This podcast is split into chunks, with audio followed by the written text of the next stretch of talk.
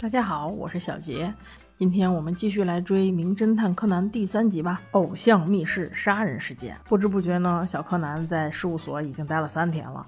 早上起来刷完牙、洗完脸之后，他打开门一看，哇，这个小五郎苏苏一脸花痴的在看着电脑屏幕，一直都没有什么案件来找他们。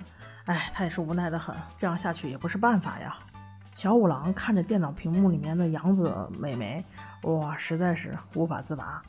柯南一脸无奈的去上学了，在同学们朗朗的“一一得一，二二得四”的这种 朗读中，思考着自己的将来。放学之后，他没有回事务所，而去找了阿笠博士，探讨一下这到底该咋办嘛。结果就在这个时候啊，他得到了人生中的第一个神器，叫蝴蝶结变声器。这个是阿笠博士专门为他发明的。这个蝴蝶结变声器有个好处。他就是可以模仿出各种型号人类的声音，所以从此以后他就再也不用担心，因为他是个小孩儿，所以总是被别人忽视的问题了。眼看天色已经很晚了，他不得不回到事务所。在回到事务所之后，他发现今天的故事已经徐徐展开了。传闻中的超可爱、超美的杨子小姐，居然来到他们事务所来找侦探毛利小五郎去帮他解决一个事情。表面看上去是一个恐吓事件。因为杨子小姐收到了各种恐吓信呀，老觉得家里曾经进过人呀，等等这样，所以她就想拜托侦探帮她查一下到底是怎么回事。毛利小五郎一看，哇，自己的偶像来了，用迅雷不及掩耳之势把自己捯饬成了一个有史以来最帅的大叔形象。但即使是这样，也没有让杨子小姐多看他一眼。然后他们几个就匆匆赶到了事发现场，就是杨子小姐的家。但是当门一打开的同时，哇，一具尸体。正躺在他家的地板上，那接下来就走程序了。小兰，赶紧去报警。紧接着，木木警官就来了，然后他们就开始收集证据。很快得到三条：第一，空调开的比平时热好多；第二，尸体周围有很多湿湿的痕迹；第三，全房子都非常乱，只有一把椅子在那好好立着。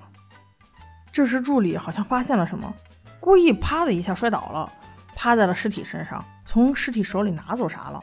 这一点，这个动作啊，只有小柯南发现了。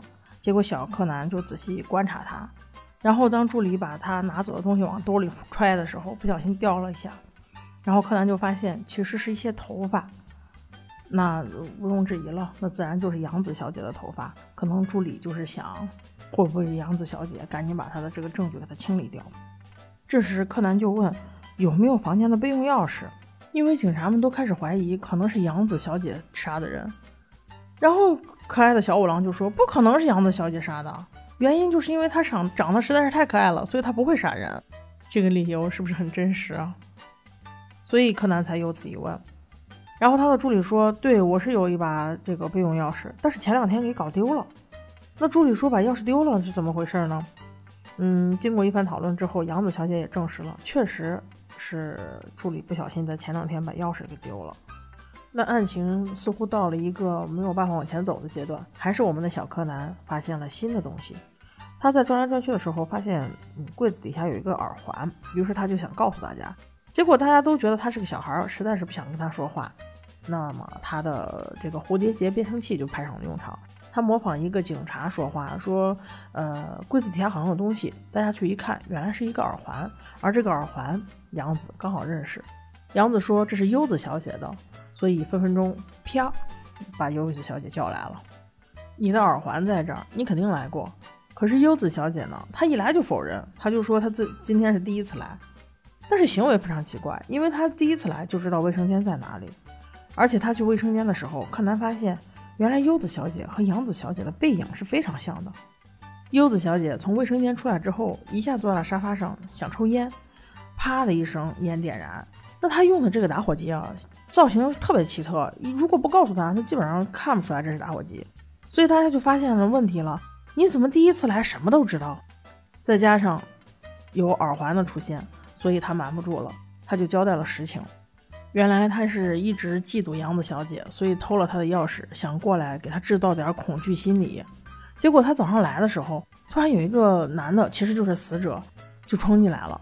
可能从背后误认为他是杨子小姐，然后就想抱着她跟她解释，把她吓了一大跳，赶紧给跑了。在互相撕扯间，耳环掉落在房子里了，他没发现。那这谁能信啊？所以大家都开始质疑他。还是就在此刻，一个警官过来说有了新的进展，查到了死者所在的学校。哎，这个学校正好和杨子所在的学校是一所学校。那么杨子这会儿瞒不住了，你怎么可能不认识呢？所以他就交代了实话，说他不但认识，而且死者正好是他的高中男朋友。这是一个惊爆大新闻呀！那难道真的是杨子小姐杀的吗？其实不然，因为分手并不是杨子小姐提的，而是这个男士提的。然后这个时候助理就着急了呀，他赶紧站出来就说：“对对对，其实是认识的，就是他其实不想让大家知道，害怕明星嘛，把这些事情都暴露出来不好。”那么他们原来感情是挺好的，就是这个助理去拜托那个死者说：“你赶紧跟杨子分手吧，你们俩不合适。”那他为了不耽误杨子的发展，确实是分手了。但是他一直觉得很愧对他。今天其实过来就是想跟他解释，结果他把优子小姐误认为是杨子小姐，想要抱住她跟他解释的时候，被优子小姐给猛烈的拒绝了。然后他心中就特别特别的难过。然后柯南在转来转去中，他突然发现地上有一个小洞，再联想到之前的一系列，砰的一声，灵机一现，突然什么都明白了。但是他现在是个小孩呀，没有办法。蝴蝶变声器再一次起到了作用，他拿一个烟灰缸，噗的一下把小五郎给打晕了。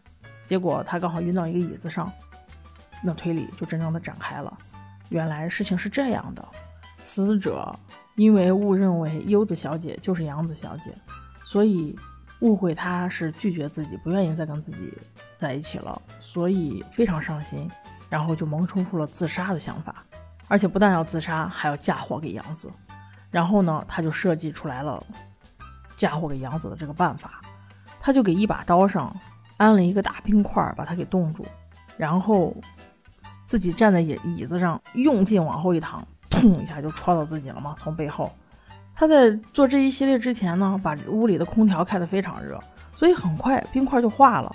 冰块化了之后，这就很明显像是谁拿了一把刀插死他的，所以这就嫁祸给一个人。